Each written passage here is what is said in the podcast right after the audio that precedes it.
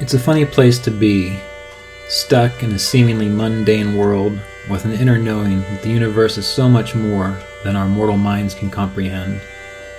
Yet we all have the capacity to know peace and our oneness with the wholeness of life. And through these interviews, discussions, and reflections, it is my intention to share this possibility. I'm Ryan Kurczak, and this is the Kriya Yoga Podcast.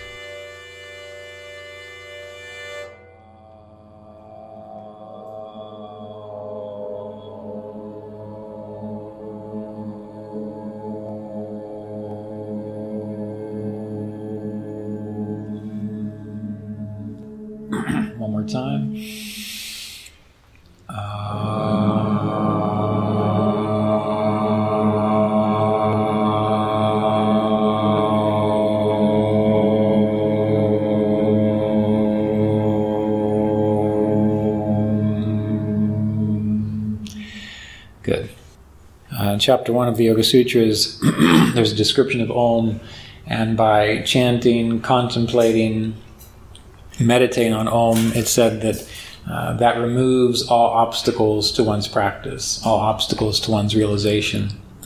Um, from an astrological perspective, Om is said to be uh, a manifestation of Ganesh, and we know that Ganesh is the Lord and the remover of obstacles. And so, by chanting Om, meditating on Om, learning to listen to practice the Om technique, uh, what you'll find is um, many of your inner distractions will fall away. And when I first started uh, chanting Om and learning to hear Om, uh, what I always found was if I was in um, not the best mood or not very clear uh, or needed a little bit more motivation, if I could if I could get myself to do it, because you know sometimes when you're not in the best mood, you don't quite want to do the things that are good for you. But if I could get myself to do it, I would always find that um, I would just feel a little perkier and uh, more able to do what I needed to do. So we never want to forget about these very simple processes like chanting and contemplating Om. Um, this morning, we're going to be talking about uh, the origins of this Kriya Yoga tradition. And by this Kriya Yoga tradition, uh, I mean through the lineage of Babaji, Lahiri Mahasaya, Swami Shri Yukteswar, um, Paramahansa Yogananda, Roy Eugene Davis, and their students, um, Isha Das, Ellen Grace O'Brien, um, myself, and others who've been ordained and authorized to teach. Um, because there are other lineages uh, of Kriya Yoga, there are other branches of Kriya Yoga. You want to be aware that even in those different lineages, there might be different emphasis on techniques. Uh, Mr. Davis would always talk about people coming to learn from him, and maybe they had learned from another Kriya Yoga teacher, and there was a little more um, a little more involved in the Kriya Pranayama, maybe some chanting or some visualizations. And he would always say, you know, all you have to do is get your awareness in the spine and pull the current up and let it flow back down. That's one way you can do it, but if you've learned it from others where you've got mantras that you chant, that's also perfectly fine. Um, but our lineage began, hmm, well, back in 1861 when Lahiri Mahasaya uh, was first introduced to Babaji in this lifetime. Um, Babaji explained to Lahiri Mahasaya that they had been together before in previous lifetimes, and that Bob, uh, Lahiri Mahasaya used to be part of Babaji's um, wandering band of reclusive yogis. And when Lahiri Mahasaya met Babaji, Lahiri Mahasaya was already engaged in the world. He was already an accountant, I think, for the military. I don't know if he had children yet, but he was already married, and he was he already had responsibilities within the world. If I recall, I think he had children after he was initiated, and then he ended up having five children. And um, it seems like a lot of kids, uh, especially if you're going to be a, a, a yogi. But anyway, the reason that uh, Babaji explained that uh, Lahiri Mahasaya didn't meet Babaji earlier in this lifetime.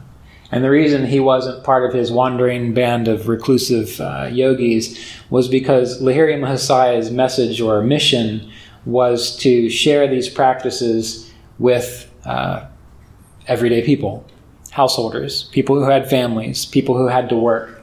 And even though Lahiri Mahasaya wanted to stay with Babaji, Babaji said, no, you have to play this role in this lifetime. And during um, Lahiri Mahasaya's life, I believe it was said that he had initiated over 5,000 people.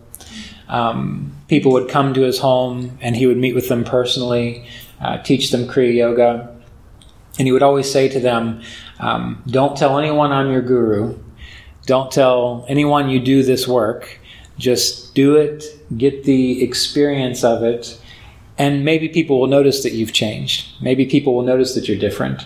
And if they want to learn what you're up to, well then refer them to me and I will I will teach them. And I find this to be very important. Number one, at the time that we're living, I feel that this information needs to be accessible to everyone who's interested in it. Um, that's why I've done a lot of work on YouTube, um, tried to make these things more accessible. But number two, those of you who are in the Kriya Yoga apprenticeship program that I do, that's the two year program, or know about it, um, it's mostly online. And we do get together through webinars and so on, but I like to encourage people not to get in groups. Don't tell Isha Das I said this. he obviously has a group of people. I tell people not to do that because I want them to um, have their own um, have their own experience. I think groups can be wonderful support uh, as long as everyone's respectful of each other's privacy and so on. But ultimately, I think about Lahiri Mahasaya and how he said, you know, don't tell anyone I'm your guru and don't tell anyone you do this.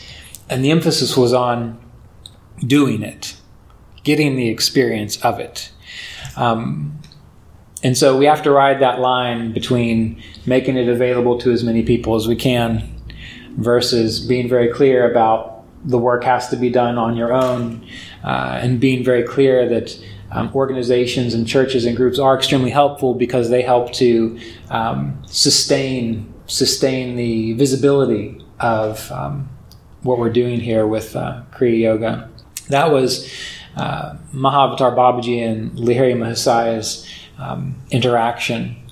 Lahiri Mahasaya had several students, one of them being Yogananda's parents, or Yogananda's uh, mother and father. Uh, also, uh, Swami Shri was a student of Lahiri Mahasaya. And what I enjoy about um, the different teachers uh, and, and, how they, they presented was they were all uh, different. They all had their own way. And if you ever get a chance to read some of the commentary, say, of uh, Lahiri Mahasaya and compare it to um, Sri Yukteswar, Lahiri Mahasaya sounds like he's drunk half the time when you when you read his commentaries. But he, he, he talks about that him being drunk on spirit, being drunk on on, on God. And then you get to Sri Yukteswar's commentaries, and it says, you know, you must be scientific and discerning and get rid of sentimentality. You know, it's it's it's very different. Then you get to Yogananda, who is quite devotional. Um, but Sri Yukteswar, as we know, um, was very intelligent, and he was very discerning. And Yogananda referred to him as a Gyan avatar, or an avatar of um, of wisdom, of knowledge. And many people don't think of individuals who are uh, gyanis or, or more knowledge based, I guess you could say, as being devotional. But Sri Yukteswar was quite devotional. And the way he was devotional was through his commitment to understanding what was true. If you love someone or if you love something, what do you do? You try to learn all you can about it right? I mean, if you're in a relationship, it makes sense to figure out what your partner enjoys and doesn't enjoy, and what remarks you should and shouldn't make. It, makes it makes a difference in a relationship. Sri Yukteswar was profoundly devotional in that he sought to understand, well, Ishvara, which is the Lord of the universe, right? That's why they call him Swami a unity with Ishvara. And when you are able to turn your attention to discovering what is true, uh, love comes from that. And you're naturally pulled more inward towards it. and your own meditation path, your own spiritual path, the more you commit to trying to figure out, for example, what the Yoga Sutras are trying to share with you, or what your spiritual teacher is sharing with you, or what what you believe God or the divine to be. The more you try to figure it out, the more you fall in love with it, and the more you want to explore it, the more you want to spend time with it. When I think of Sri Yukteswar, to me, I never think of him as uh, a cold, dry uh, disciplinarian. I think of him as someone who was just so enthralled with uh, the practice of spirituality and yoga and understanding what's going on that it's just what he was. It's what it's what he became, and that's what I like to encourage all of you to do as well. So, learn from Sri Yukteswar that the path, the clearer you get on what you want to know, on who you think you are, and what you really are inside. Um, that's not counter to devotion. That's not counter to bhakti. In fact, it will actually encourage it. Sri Yukteswar also got married and had a daughter. And after his wife passed, that's when he joined the Swami order.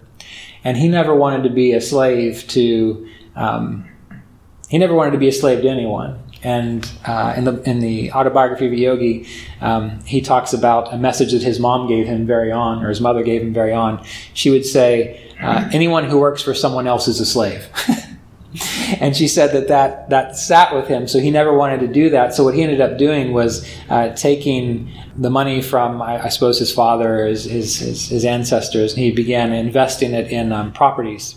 So he was able to support his ashram, his work, um, because he uh, had properties that he, he invested. So he wasn't just a Swami, he wasn't just a yogi wandering around. He had a mind for business he had a mind for being responsible. He had a mind for taking care of what needed to be taken care of so that he could do the work freely for those who needed it. Um, that's one thing I, I always appreciated about uh, Center for Spiritual Awareness and Mr. Davis. When I first started going there, I was not. I was just almost out of college, and I didn't have any money. And uh, uh, I would go there, and I would spend a week and I would spend time with Mr. Davis, and I would eat all their food, and I would, uh, you know, uh, stay in the, the, the, guest houses. And at the end of the week, I had twenty dollars left. Sometimes not even that. And Mr. Davis never made, he never brought it up. He never made an issue of it. I just donated what I could, and um, I would try to volunteer and help out around the grounds at times too. Um, and I, I liked that because there was no there was no expectation there. There was just a sense of, of giving freely of what was available. And he had quite a lot of good fortune, like Isha Das and Ellen Grace O'Brien, in regards to setting up that center. He would always say it was as if um, it, was as if things just showed up exactly when they needed to be. Like he would say, he was living in grace. I think when you can start to adopt an idea of of living in grace and finding ways to attend to your spirituality and be responsible for your resources, um, things tend to work out for you to support your spiritual practice. Or if you're inspired to share the work or help others uh, in this way, you find a way to do it. There's a, a practice in, in the Yoga Sutras, and it's just constant in all yoga practice, called brahmacharya. Uh, brahmacharya is described as going like God or Mr. Davis would describe it as um, managing your resources well, managing your energy well, managing your time well. And when I reflect upon brahmacharya and uh, sort of the the support that Mr. Davis had with um, teaching Kriya Yoga, when you read the Yoga Sutras, there's this idea that if you practice brahmacharya, if you are able to direct your attention to what is important, then you will have all the resources that you need for that.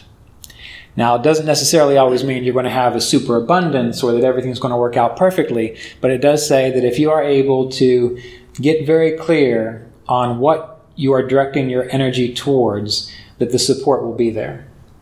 And specifically in the spiritual practice, if you're able to direct your time and your attention intelligently um, and not waste your life you will find that everything you need in this life will be provided for you for your own awakening.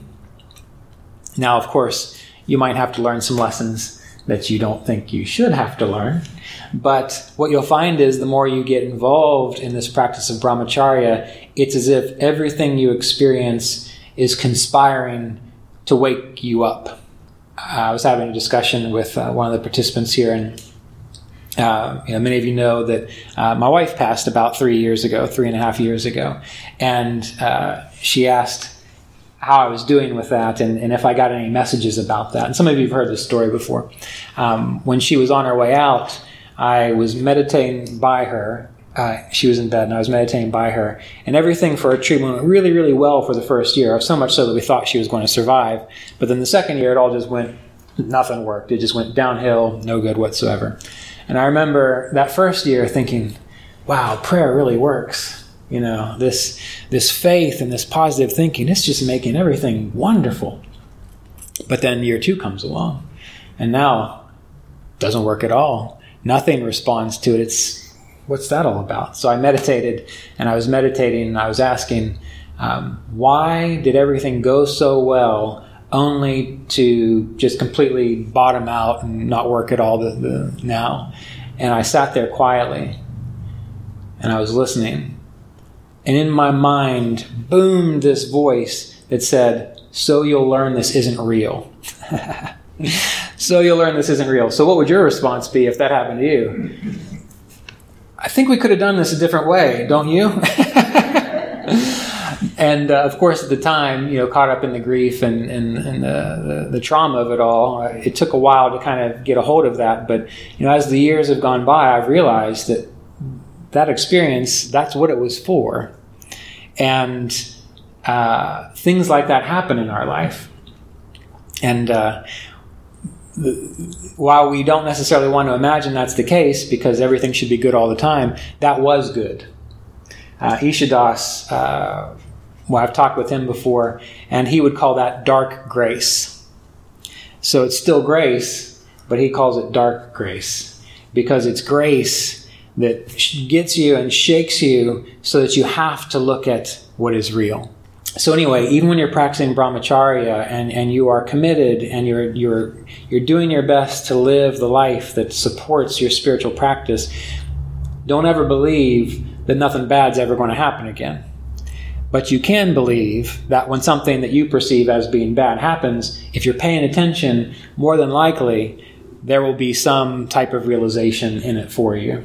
I always like to make that point because while I love autobiography of a yogi and Yogananda, uh, sometimes uh, all the fantastic, everything works out perfectly. Um, that hasn't quite been my experience or everyone else's that I've, I've talked to. So I try to bring that up. Anyway, back to Sri Yukteswar. so, uh, Yukteswar trained Yogananda. And Yogananda, uh, as you know, was um, very devotional, very emotional, and sometimes very immature. And he met this teacher, Sri Yukteswar, that was the complete opposite of what he was. But Yogananda later went on to admit that that's exactly what he needed because he needed that balance so that he was able to do his mission, which was to go to the West, to start this organization, Self Realization Fellowship, to create this, this movement that has impacted the world. I mean, I think Autobiography of a Yogi is what, like the third or second best selling book ever now. So many people know about this. But he would not have been able to accomplish that if he had not subjected himself to uh, the training of Sri Yukteswar. And um, it always makes me laugh when I read Autobiography of a Yogi and they have their first meeting. Yogananda has been looking for his guru to show him God and divine consciousness. And he's going all over the place. And he's already learned Kriya Yoga from his father and from his Sanskrit tutor. And then one day, he's outside and he just happens to see this figure and he tries to turn around and go the other direction but it's like his feet are lead and he can't move but every time he turns towards Sri Yukteswar he can walk he can he can go in that direction And he finally goes up to him, Oh, Guru Deva. And Yukteswar says, My son, I've been waiting for you forever, you know, for lifetimes, or that, that kind of idea. And Yukteswar pledges his unconditional love to Yogananda. and he says, I pledge this unconditional love to you. Um, you know, essentially, will you do the same for me, and will you will you listen to me? Yogananda, of course, says, "Yes, I've been I've been waiting for this my whole life." And then Yoga, or says, "Well, will you do what I ask?" Yes, I want you to go back home and go to college, which was the very thing that uh, that Yogananda didn't want to do, and it gets tense and cold, and Yogananda doesn't want to do that. So he tells Sri Yukteswar, no, I'm not doing that. And then it changes, and, and Sri Yukteswar says, well, you will do it. And uh, next time I see you, um, there better be a, a change in your tone. and they finally come back together again. They work it out. But I just, I, I, always think it's funny. You know, I love you. I've been waiting for you. Will you do what I say? Mm, no. but but I found that to be I found that to be the case too. That what what what the teacher does for you is rounds you out. Um, how many of you are familiar with Roy Eugene Davis? Are, are, all of you familiar with him? Okay. Well, this is Roy. Um, you know, Roy was born, born in 1931. He um, he was raised on a farm.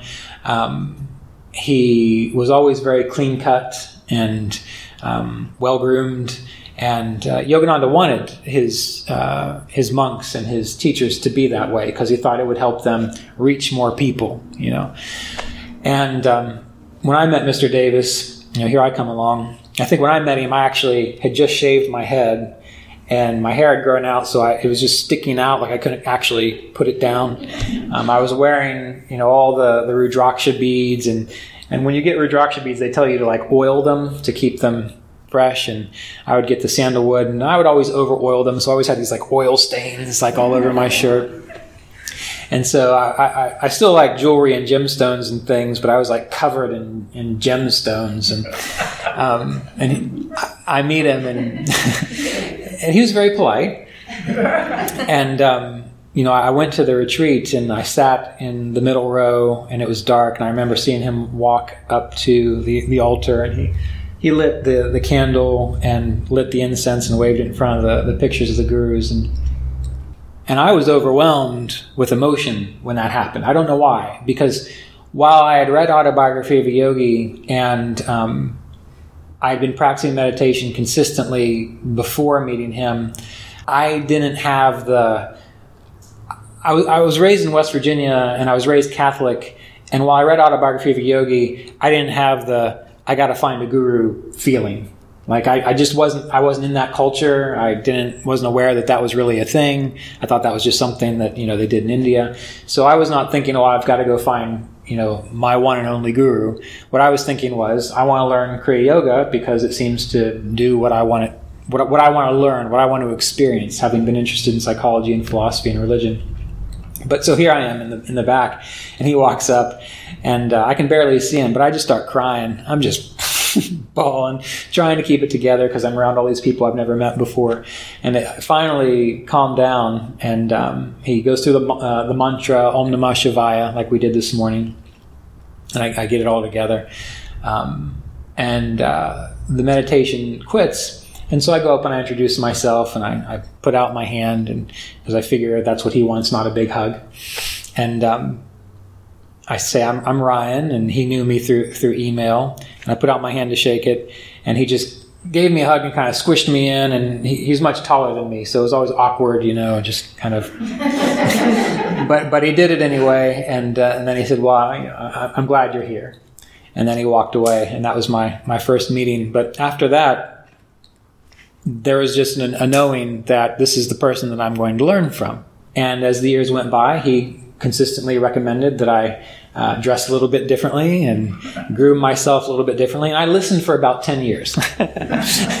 so so I, I, did a good job for about 10 years, but then I couldn't, I just couldn't do it anymore. couldn't, couldn't handle the haircuts and everything. His approach was very different, but only outwardly for me. Because like I said last night at the, the Thursday um, Kriya Yoga session, I always understood what he said. Even though I was just kind of getting new into the new age stuff, um, when I heard him talk, and when I heard his directness, and when I heard the the no BS approach and how he just got right to the matter, that made perfect sense to me. So I always felt more connected to the Kriya Yoga tradition through him and through Sri Yukteswar rather than say Yogananda. Um, I have a wonderful respect for Yogananda, and every time I, I read uh, Autobiography of a Yogi, even even amidst the, the fantastic stories, what I love about it is underneath all of those stories is a wonderful moral or lesson or yogic teaching. Um, and so I really appreciate how Yogananda was able to kind of bridge that gap to share yoga in a way that appealed to people. But also, if you really dig underneath the surface, it, it is just full of yogic lessons sometimes when I read autobiography of yogi, it's like uh, I, I, feel it's like too sweet cake for me these days.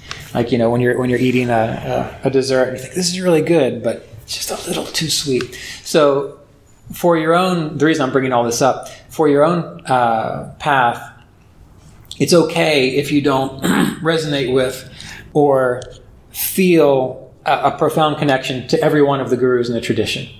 And that changes over time. For example, when I first started practicing, I didn't really have much of a sense of um, mm, resonance, I suppose, with Lahiri Mahasaya. I don't know why. Maybe it's just because there wasn't a lot written about him, or I didn't didn't have access to a lot of his books. But as time went on, um, I became more and more devotional towards Lahiri Mahasaya uh, moved a little bit away from Sri Yukteswar. So, depending on your own development and where you are in the process, you might find that different teachers resonate with you at different times. But that's why we have all of we have all of these different teachers because they can speak to you in a way that maybe another teacher couldn't. Yogananda went through the training with Sri Yukteswar, and Sri Yukteswar trained him to come to the West to teach Kriya Yoga. And Sri Yukteswar, from what I remember Roy saying, when Sri Yukteswar went to the boat to see Yogananda off, um, he told Yogananda specifically, teach Kriya Yoga from the Yoga Sutras of Patanjali. Teach Kriya Yoga from the Yoga Sutras of Patanjali. Um, and in some of Sri Yukteswar's commentaries that we have access to, there's a lot of discussion about uh, the Yoga Sutras of Patanjali. Um, and this is very important because in the second chapter of the Yoga Sutras, um, that chapter is entitled Kriya Yoga. So the Yoga Sutras is a Kriya Yoga text, meaning really anyone who teaches yoga from the Yoga Sutras is essentially teaching Kriya Yoga. And this is very important because while we have this specific lineage, we have to remember that the system of yoga that we are learning is not necessarily particular to the teachers as, as we know them. Those teachers taught, taught it, but throughout the world, when people are, are, are, are teaching uh, from the Yoga Sutras, the techniques in the Yoga Sutras, that is Kriya Yoga. For example, the, the meditation we did this morning um, where we were chanting through the chakras. Now, this is often taught as a preliminary technique meaning something you do before you actually learn the Kriya Yoga pranayama. But that technique in and of itself is a profoundly powerful Kriya if it's done with that intention. The reason it's not necessarily taught as um, uh, it's not emphasized so much is because it takes a level of subtlety and it takes a level of uh, awareness to really get into that process. Because when most people start going into their body and into the chakra system, what typically happens is they fall asleep. Because they've not yet learned how to remain alert and awake while accessing these deeper states of consciousness. Some of you who've studied yoga a little bit more uh, in depth might be aware of um, the idea of bringing awareness to the three states of consciousness of waking, dreaming, and deep sleep. And of course, the fourth stage, which goes beyond that. But when you begin to go into the deeper levels of um, meditation, you begin to become aware of that inner world of dreams, which some can say is the astral world. Now, again, what happens when most people start to dream? They, they lose their capacity to hold their awareness there and they nod off and they, they go off into dreamland. But as a yogi, you can train yourself to remain as aware in dreams and in that kind of state as hopefully you are right now paying attention. Beyond that, once you get a hang of that, um, you can become aware of deep sleep, meaning your body can be asleep. You can be snoring. You don't have any idea what's going on around you, or you might, but you don't have to. And but you can still be as aware. That point of awareness that is listening now, that is paying attention, that can exist and be present even while the body sleeps. And hopefully, you do it while you're sitting up. That way, you're you're you're in a meditative posture. Um, but that's teaching you to go through these deeper levels of awareness. And that practice that we did of chanting through the chakras has the capacity to do that. When, when you begin to explore the elemental aspects of it, meaning we talked about this morning, like the earth element, the uh, water element, the fire element, uh, air and ether. In the Yoga Sutras, uh, in the chapter on uh, soul powers and siddhis, there is a, a specific phrase that says by essentially contemplating the elements, learning what their purpose is, you you are able to go beyond them and you're able to access again these these deeper stages of awareness. But the Yoga Sutras are not necessarily so straightforward because people get caught up in that and they just see you will gain mastery of the elements as though that's a, a superpower for you. But that's not what its purpose is. Its purpose is to reveal to you that those elements that the physical body, that everything you experience, these different levels of awareness and these different levels of, of, of elemental experience are there for the seer, the witness. So that which is um, that which is beyond the mind, beyond the body, that which is eternal, which is always there. So, for example, you're listening now, right? You're hopefully you're paying attention. You all look like you're paying attention, so I'm going to believe that you are. You're all paying attention. Okay, well, what within you is paying attention? Like what is what what is what is able to see and experience what's going on? All right? What is that? It's not your body. Okay? Because last night you were dreaming, well hopefully, maybe you were dreaming, and when you were dreaming, were you aware of your body? No. But you were aware, right? That point which was aware of the dream, that's the exact same thing that is aware of what's going on right now. Think back when you were a kid. Think about a good childhood memory. Pick a good childhood memory. Put yourself back in that place. When you remember that, does, does that witness which, which saw that, which experiences it, does it really feel any different than the the thing that's experiencing now. You understand what I'm saying? Like when you think about being a kid and you have that point of awareness, like is that awareness which was aware of playing with cars, which could see the cars, or which was playing with dolls, or, or fishing, or, or, out in the woods, um, that that awareness which which was able to perceive that, is that really any different than what is here right now perceiving this? Might have to contemplate that a little bit, but the idea is that that awareness which which has witnessed everything, everything that you've gone through, good, bad, meditation, um, everything. That is that is the, we could say the soul or the spirit or, or the witness. And by doing these practices, we're learning to become aware of that witness beyond the body and the mind. Um, Mr. Davis would always say that and many others would say this as well, Ramana Maharshi and uh, Yogananda and others, that the biggest obstacle to uh, our realization is the belief that we are a body and a mind, that we are a small sense of self. And so when we go through these deeper practices, what it's teaching us, when we are aware right now, and then we become aware during dreams, and then we become aware during deep sleep, well, we start to put together. The more that happens, it doesn't happen immediately, but every time you do that, it becomes clearer and clearer and clearer that that awareness, which is aware now, which was aware in dreams, which was aware in deep sleep, is the exact same thing. And the more that that happens, it's as if you're becoming clearer on what is what is true of you. And so then when, when something new comes into your life, it doesn't bother you so much anymore. Because you know you're the awareness. You know that what's coming into your life is going to come and it's going to go, and you're going to remain as the awareness.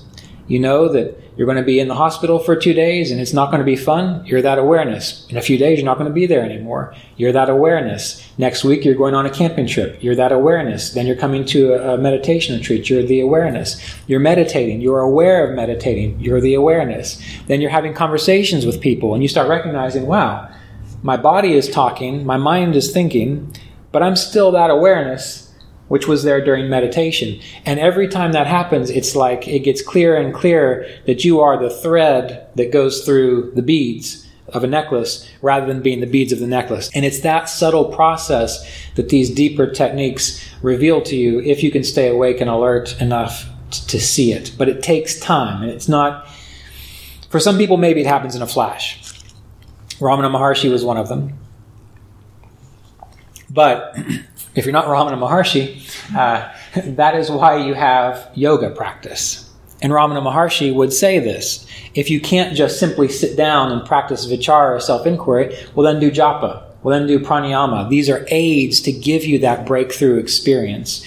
And in time, as the years go by, this information becomes clearer, you become more settled in the self, and the stuff that you read in the Yoga Sutras, the stuff that Roy said, the stuff that Yogananda said, Sri Yukteswar, um, Lahiri Mahasayas' supposed drunken ramblings, they all, they all make sense. And then you start to recognize what you are. Um, so this is, this is really what the path is about, and this is hopefully what the teachers share with you. Yogananda, he came to the United States, and he came to the United States in the 19, I think it was 1920s, and he came during a time when the Ku Klux Klan was like at its highest peak ever um, uh, in regards to membership. And he comes uh, in his orange robes with chants, talking about strange things. How did he handle that? Well, the beautiful thing about that was his teacher, Sri Yukteswar, had a profound interest in Christianity and the Bible and um, Christian mysticism, much like uh, Isha Das does. And so through that example, um, Yogananda was able to come to the United States and speak to people at a level that was accessible to them. You know, that's why he used, instead of the Kutastha Chaitanya, he used Christ consciousness. Because those things are the same thing, right? You know, in India, they, they, they, they talk about this, this state of consciousness. That's why Yogananda would call the gurus like Christ like people because Christ, the idea of Christ isn't necessarily a person. The idea of Christ is a state of consciousness that, that is, is, is within all of us and accessible to all of us. And so when you practice Kriya Yoga and you become a teacher or a master, well, then you are aware of what the Christ consciousness is. But anyway, so he came to the United States and he was able to uh, couch Kriya Yoga practice in uh, somewhat Christian terms, but that was okay because it allowed the seeds to be planted. Uh, it allowed the work, uh, the Kriya Yoga uh, understanding to grow until we became clear enough that many of us uh, didn't necessarily need that anymore. You could go a little more straight to the, to the, to the source of, of yoga as yoga. Now, that's not to be of any kind of criticism towards Christian mysticism because I think that's a wonderful, beautiful path. I remember Mr. Davis when I first started going to CSA, um, he had the the gurus much like exactly like this here, and Jesus was in the middle. And uh, later on, he took it down. Um, but I remember probably about my third or fourth year, I was there sitting in the audience, and I don't know how he knew this because I never remember telling him about my background um, in regards to religion. Um, but people were asking questions, and there were some very, very new people there, and they were asking, "Well, who are the people on the altar. And I was thinking, me being an arrogant little 22 year old who you know thinks I know everything. Um, I'm thinking, why would they even come here if they don't know who the gurus are? And uh, so they asked that question, and then me being a, a smart ass, I decided to. I raised my hand. He pointed at me, and I said, "Well, well, who's the guy in the middle?" Yeah, Jesus. and he looks at me and he says, Well, a good Catholic boy like you should know who your hero is. and then. and then he dropped it. but um, as time went on, um, as time went on, uh, Mr. Davis changed a, a, little bit, and he became less. Um, he, he, dropped some of more of the Christian uh, undertones of things when Mr. Davis met Yogananda, um, Mr. Davis was 18 years old. He was just off the farm. Um, he had always had an interest in spirituality, and he, he, remembers in Warren, Ohio, which is not very far from from uh, where I live up in West Virginia now. Um, he remembers going to the library, and this is just a rural farm community. Somehow finding books on yoga postures and he would he would try to put himself in these positions. Um, and he was into bodybuilding, which uh, him and Isha Das, uh, you know, uh, they got into discussions on that together because Isha was as well. Um, but he was into bodybuilding, and in one of the magazines he got, there was an advertisement for Autobiography of a Yogi. And he said he knew instantly he needed to get that book. So he, he sent away for it, and that's when you had to actually mail things and wait weeks for it to come. And he finally got it. And he knew that that was his connection. That he knew that that was what he needed. He knew he needed to make that connection with uh, Yogananda. So, Mr. Davis, being 18 years old, I think his mother had just passed away. Um, he told his dad that he was going to California to study with uh, an Indian Swami. And again, this is in rural, uh, rural Ohio. Let's see if he was born in 1931, so this had to be um, somewhere around 40, around 1950, I suppose. Um, and his dad didn't quite want him to go. Um, but he decided that, you know, Roy needed to do what he needed to do, so he had his blessing. And Roy, for some reason, uh, thought he needed to go to Florida first. Now, when I think about it, I'm like, well, California is not even in that direction. but he decided he needed to go to Florida first because he didn't want to spend another winter in Ohio. And that was back when Ohio had winters. Um, and so he went to Florida and he got a job um, going door to door selling magazines. And he said he was terrible at it. Um, but the, the person who was in charge would take the boys to different neighborhoods and they would take their magazines and try to sell them. And he couldn't sell anything. And finally, um, he decided he needed to move on, and he went and he talked to the, uh, the, the manager of this business. He said, "You know, I, I, think it's time for me to move on." The manager said, "Yeah, I think so." he says, "You haven't sold anything," um, but as far as I remember, the story goes, um, the manager lent him like five dollars, and then Roy hitchhiked from Florida to California arriving in California uh, just before the Christmas service at Self Realization Fellowship. And so here comes 18 year old Roy hitchhiking across the country, sleeping in, he, he described it as like sleeping in like uh, orchards and so on, building a fire at night. And he made it and he met Yogananda and he said, the first thing Yogananda said to him was, uh, Do your parents know you're here? he assured Yogananda that, that it was okay. And Yogananda told him he could stay and he could stay for the, the meditation. So his first experience at, at Self Realization Fellowship and meditation was a six hour Christmas season meditation.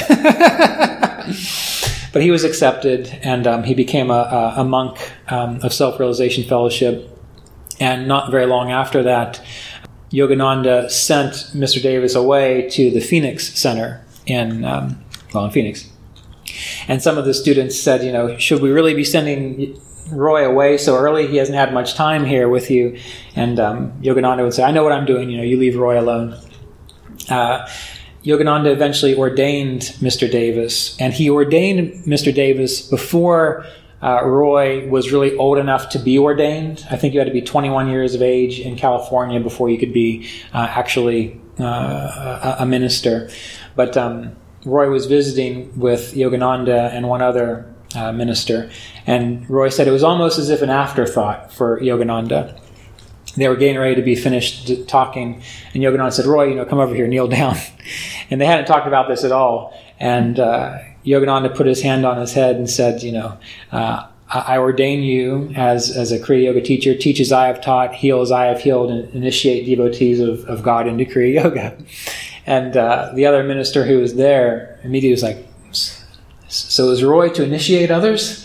And Yogananda said, um, The same God that is in me is in you, and you too should do this. And Roy knew he wasn't meant to go out and start initiating people and, and teaching. He knew this was longer term. And, and Yogananda passed before uh, Mr. Davis turned 21. And so um, the head of the board at the time uh, signed Mr. Davis's uh, ordination certificate. But Yogananda um, initiated and authorized um, quite a few people to actually teach Kriya Yoga. Um, Isha Das talked about Oliver Black, um, Norman Paulson. Um, there's a few other people, um, and so while Self Realization Fellowship itself, when you read, at least as of not very long ago, when you read the uh, the uh, website, it says Yogananda is the last guru in the SRF line of gurus. That's what it says. So it's clear that it doesn't mean that the lineage stopped with Yogananda. And in fact, that doesn't make sense because, from what I understand, now I've never been to India, um, but from what I understand, that's how the lineage is passed on from teacher to student. And then that student becomes clear enough to share, and then it, it goes on and on. And even uh, Lahiri Mahasaya, which book was it? He, he describes, he says, the, the duty of the Kriya Yogi is to practice is to practice until you reach a state of clarity, self realization, God realization. And then the other duty is to initiate others into Kriya Yoga. So Lahiri Mahasaya said that as well. And of course, aside from the lineage of Self Realization Fellowship, Sri Yukteswar had students. There's a, an ashram in Florida which still teaches Kriya Yoga.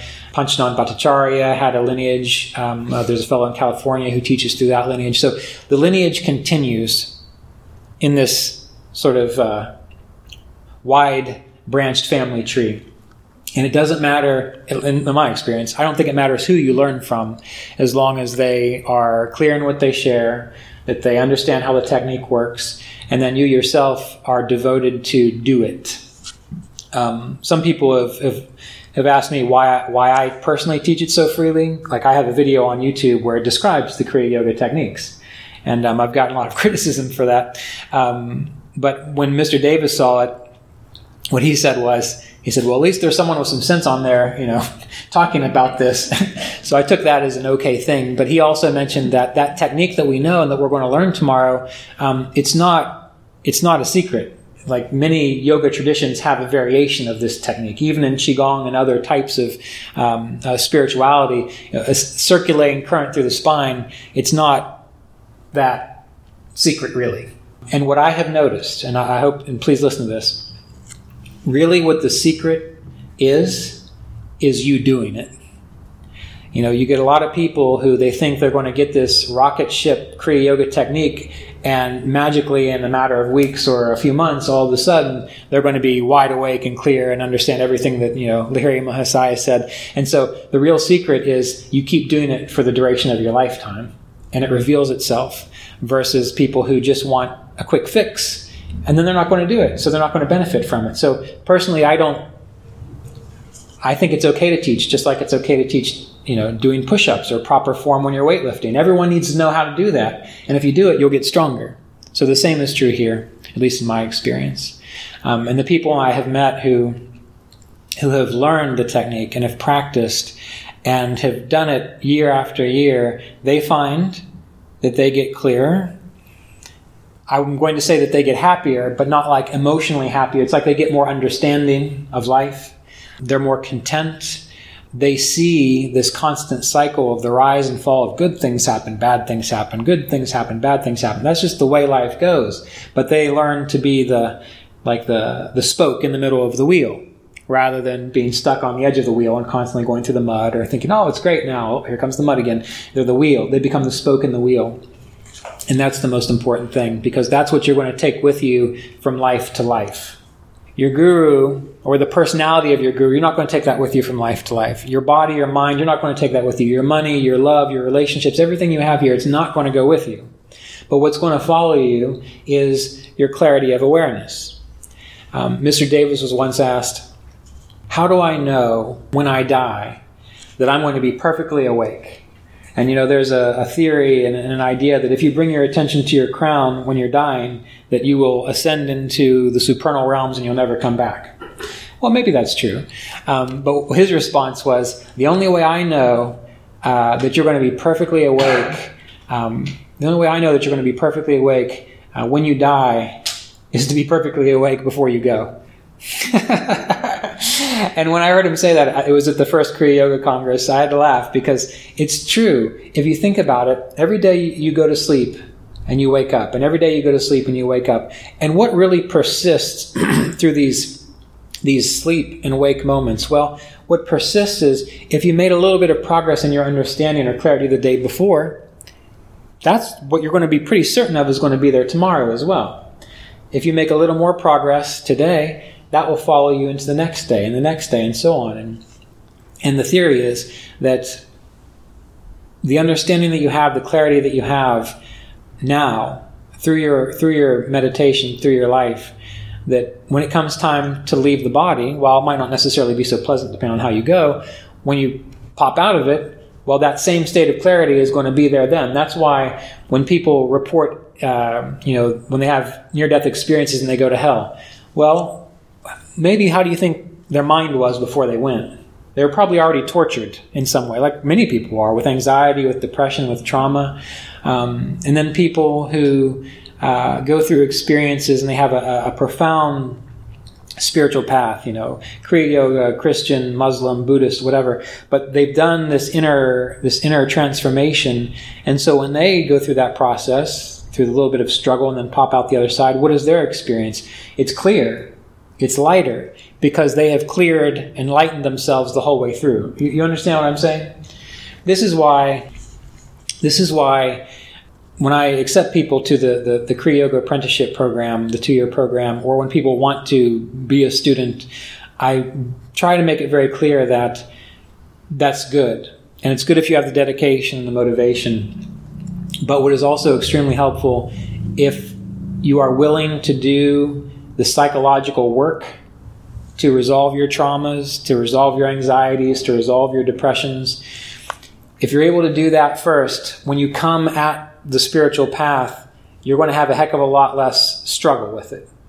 Because many people come to the spiritual path because they are unhappy, because they don't like what they see in the world, because life treated them wrongly and they're looking for a way to resolve it or to, to escape from it. But if you bring that into your spiritual path, all you're doing is just trying to escape from the problem. You know, Yogananda was known to have said, and I think I said it last night, um, that 90% of the spiritual path is really just psychological healing. And once you once you've done that work, the ten percent is easy.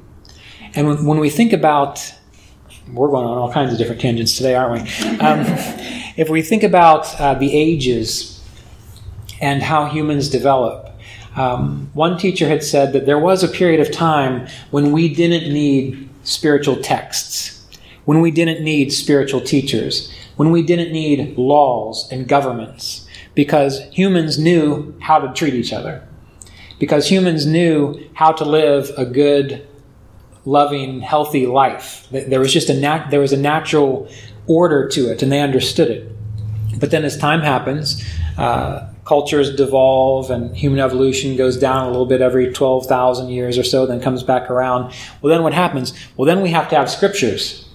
Then we have to have laws. Then we have to have the Vedas. Then we have to have the Upanishads. Then we have to have we have to have this more concrete stuff to keep us in line because we don't we don't have the innate capacity to do it at this point in time. That's why we have these laws. That's why we have to say, be a good person, don't steal, uh, tell the truth, don't be possessive. In in a, a higher age, no one needs to tell you that.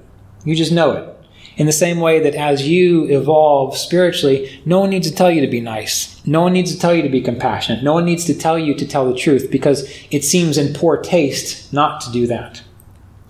So we, we have to remember that um, what we're what we're doing is essentially moving back to the original state of of humanity in this process. And our culture, the time period we are living in, all of that has an impact. Um, we are becoming more and more aware of the emphasis of trauma on our lives, of the emphasis of um, these mental emotional hangups that we have. And what I have found, um, I was ta- talking to Isha Das last night about this. When I got involved in Kriya Yoga, um, I was graduating with a degree in psychology and philosophy. From that point, I was not in any way, shape, or form afraid of counseling. In fact, I thought I needed it because I couldn't see clearly enough to know what needed to be done. And so I was, I would always go to a counselor when I needed. And even now, 20 years later, um, when I need to talk to someone, I call up my EMDR therapist and I schedule some time and we work through some things. And what I have found is that by doing that, when I clear up a psychological quirk, or when I clear up a trauma that, that, that, that, I had experienced that's still making me a little edgy about something or, or hanging on to something, mm-hmm. when I clear that up, my spiritual practice becomes easy natural. Like it's just not even an issue. When I read the Yoga Sutras or Ramana Maharshi's work or the Bhagavad Gita and I, I read, be fearless. Well, when I've dealt with the issue that was causing me fear, I'm naturally fearless, right? Think about yourself. When you are on vacation somewhere and you don't have a worry in the world and there's no stressor, aren't you, isn't it easier to just be present? For most of us at least. And I remember talking to uh, uh, a student online, and he said, "You know, I've, I've, taken a lot of time off."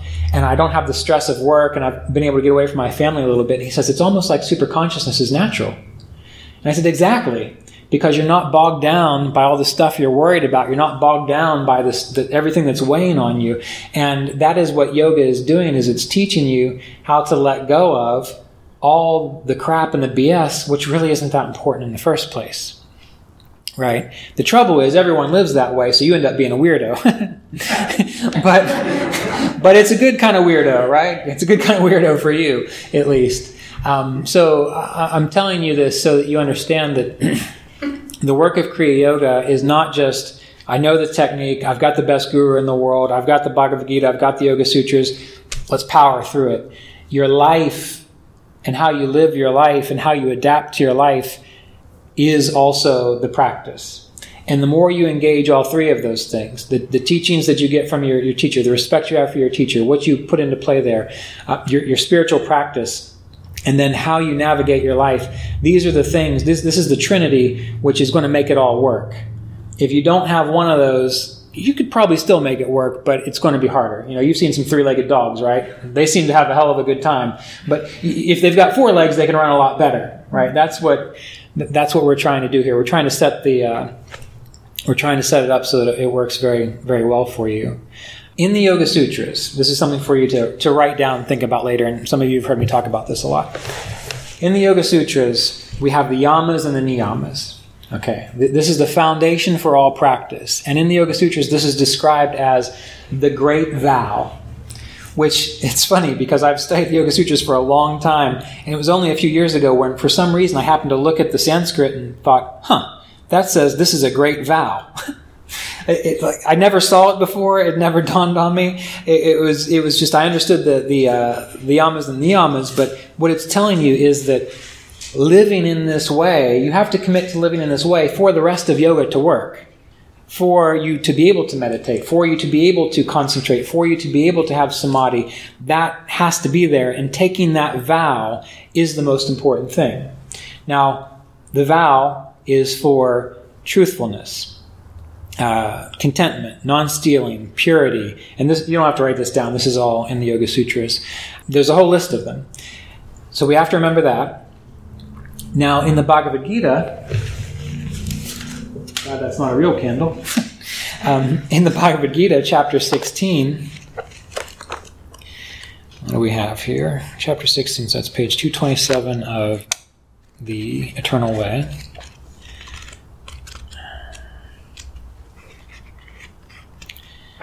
Yes, so 227, the yoga of discernment between the higher and lower natures. There's a list at the very beginning. And again, you don't have to write this down. You can get this book and, and read it. The list is fearlessness, purity of heart, abiding in yoga or samadhi, um, along with knowledge, charitable giving, self restraint, holy offerings, study of sacred texts, austerity, uprightness, non violence, truth, absence of anger, renunciation, serenity, freedom from finding fault, compassion for all beings, absence of cravings, gentleness, modesty, steadiness, vigor, forgiveness, fortitude, purity, freedom from malice and pride. These are the endowments of those born to a divine destiny, which we all, which we all have that destiny. But why, why are the yamas and niyamas, and why is these this first three uh, these first three phrases from chapter 16 of the Bhagavad Gita so important? Because this is your guideline for determining how psychological healthy you are. And it's also the, the, the roadmap for figuring out how to get psychologically healthy. Um, let's take, for example, uh, absence of anger. All right, sometimes I get angry, but I don't dwell on it for a long period of time. Usually it happens, I deal with it, it passes. And that's natural because we're human and we have emotions. But some people get angry and they never stop being angry. Or maybe it's not necessarily part of their constitution. Maybe it's like there's certain things that they get angry about and they never stop being angry about that one thing. Well, that's not psychologically healthy. So if you are able to pull back and recognize, oh, there's this thing I always get angry about, and for some reason I can't help it. Well, there's your first pointer of what you need to work on. Whether it's figuring out for yourself, finding a counselor, talking to your priest, whatever it is, that is that is a, a, a guidepost to show you this is one step you need to take towards psychological health. What about truthfulness or truth? Now that's uh, here. It's also in the yamas and niyamas, so it's obviously very important. Why do people lie? Why do you lie? What are you afraid of? So if if you're lying about something, or if you can't admit the truth about something, or you're inauthentic about something, there is a pointer there. Now, it's not to be judgmental. We're not saying you're a bad person. It's just a quirk that you've got. But that is pointing you in the direction of what you need to work on to get psychologically healthy. What do you lie about? What aren't you in a state of truth about? Figure out what's getting in your way and deal with it. And then you'll be free of it. And then you can be truthful my late wife Melissa, she was bisexual, and she had um, a family who was very uh, religious, and she was deathly afraid of telling them uh, that, that she was bisexual. Not that it mattered. I mean, we were married, but it was just part of her that she felt she needed to kind of express. and she picked a great time to tell her family because she was dying, and what are they going to say then, right? but but that was something that for for her whole life that troubled her and when she finally told them, again, of course, she had death on her side to make them accepting of it, but when she finally told them, she felt profoundly free. I mean, she just felt like a weight was lifted off of her. And then she became very truthful about many things, which she wasn't quite, uh, can, she didn't have quite candor about. But anyway, uh, that was freeing for her. That was liberating for her. Um, but there are little things in our lives, like for example, uh, when you go and you spend time with family members and and they do things and they expect you to act a certain way, and it's just not who you are. It's like not not what's true for you. It doesn't mean you go in there with your guns blazing to try to like prove a point. You just have to find a way to say to them, "I love you." But I'm sorry, I don't like my mom. I don't want to go to I don't want to go to Sunday mass with you. I'm not I don't, I don't feel Catholic anymore. You know, having to say something like that to them. It's not that you're trying to be cruel. You're just sharing your truth. So, anyway, um, since we're running out of time here, I just want to point out that this list of things, this is your guide to uh, your psychological well-being. Um, you know, why don't you? Why aren't you disciplined? Why why don't you practice self-restraint? Why can't you uh, why can't you get up every morning and meditate at the same time? Well, you can think you're a free, creative spirit and you can't, you know, commit to those types of things, but a healthy-minded person can do that. There's no problem there. They just get up and they do things. So, whatever is getting in your way to have discipline to commit to something, you either need to power through it or you need to figure out what is the cause of it. Now, the final thing I will say about this is I do not encourage um, making therapy or or psychological work a hobby. you know, a lot of people, it's like that's all they're doing. You know, every time you talk to them, they're processing something or they're learning something new or there's this new technique and so on. Sometimes you just got to say, I'm just not doing that anymore. Not, not I'm not going to therapy or counseling when I need it, but if you're angry about something, you may have worked through everything. You may have actually touched upon every trauma, but the habit's still there. And so it's not caused by, you know, some deep demon inside of you because the demon's gone. You've exercised it. Now it's just you got to say, you know what? I want to grow up and I'm just not going to be angry about that anymore. So while I really encourage psychological work, I do not in any way, shape, or form encourage uh, making a hobby. out of it. You, you, you, get a hobby, play guitar or garden or something, um, but don't make don't make this need for constant transformation a hobby because um, if you're familiar with the term uh, rajas, anyone not familiar with that term rajas? Well, Rajas means uh, it's a transformational energy. And so we have an energy called Sattva, which is about truth and light and inspiration. We have an energy called Rajas, which is more about transformation, making, making something better. We have a, a, an energy called Tamas, which is about inertia and heaviness. And this is, all of creation is made of this. So we need heaviness to stay stable. We need sattva to be inspired to do things. We need rajas to transform things, to make ourselves better. But we don't want to just become rajasic to where it's just non-stop self-improvement. Because spirituality is not about self-improvement. it's about realizing the self. There's nothing to improve there. So that said, um, keep this in mind. And this is some scattered discussion on uh, the origins of our modern Kriya Yoga tradition. Um, for your own uh, education, the book Autobiography of Yoga, you know, covers pretty much the history of it from Yogananda uh, back to Mahavatar Babaji. If you like to listen to podcasts, um, podcast I do called the Kriya Yoga Podcast. Uh, if you go way back to the beginning, I start with the gurus and I talk about um, Avatar Babaji and Lahiri Mahasaya and so on. Um, Mr. Davis's book, um, Paramahansa Yogananda as I Knew Him, Paramahansa Yogananda as I Knew Him, that's a wonderful discussion on his experiences with Yogananda. Uh, and, you know, this just moves through time from one person to another. And these principles that we're going to be learning this weekend, that many of you already know, they're not, uh, they're not hard but it does it does take some effort to embody them. And that's why we're here. And the Kriya practice itself gives us the capacity to be clear enough inside, to be settled enough inside, to be calm enough inside, so that when we are presented with a, a challenge to embody peacefulness rather than anger, when we're presented with a challenge to embody truthfulness rather than fibbing a little bit, that clarity gives us the energy and the openness to see maybe it's okay to make that choice this time. And of course, you have to make the choice. But every time you do it, it becomes easier and it becomes easier. And then patience, compassion, these types of things become your natural state. And you don't need a book or a teacher or a religion to tell you to do that anymore. And that's that's my goal for you is to recognize that and then it just becomes natural. I believe it's the Gita where it says uh, scriptures and these types of things to a sage or a saint is like um, uh, water um, in, a, in, a, flooded plain. You know, you, you, you get to a point where it's just what you are. You live and you breathe it. This episode of the Kriya Yoga podcast was made possible by donations from Kriya Yoga apprenticeship students and supporters of our Patreon community at www.patreon.com forward slash Kriya Yoga.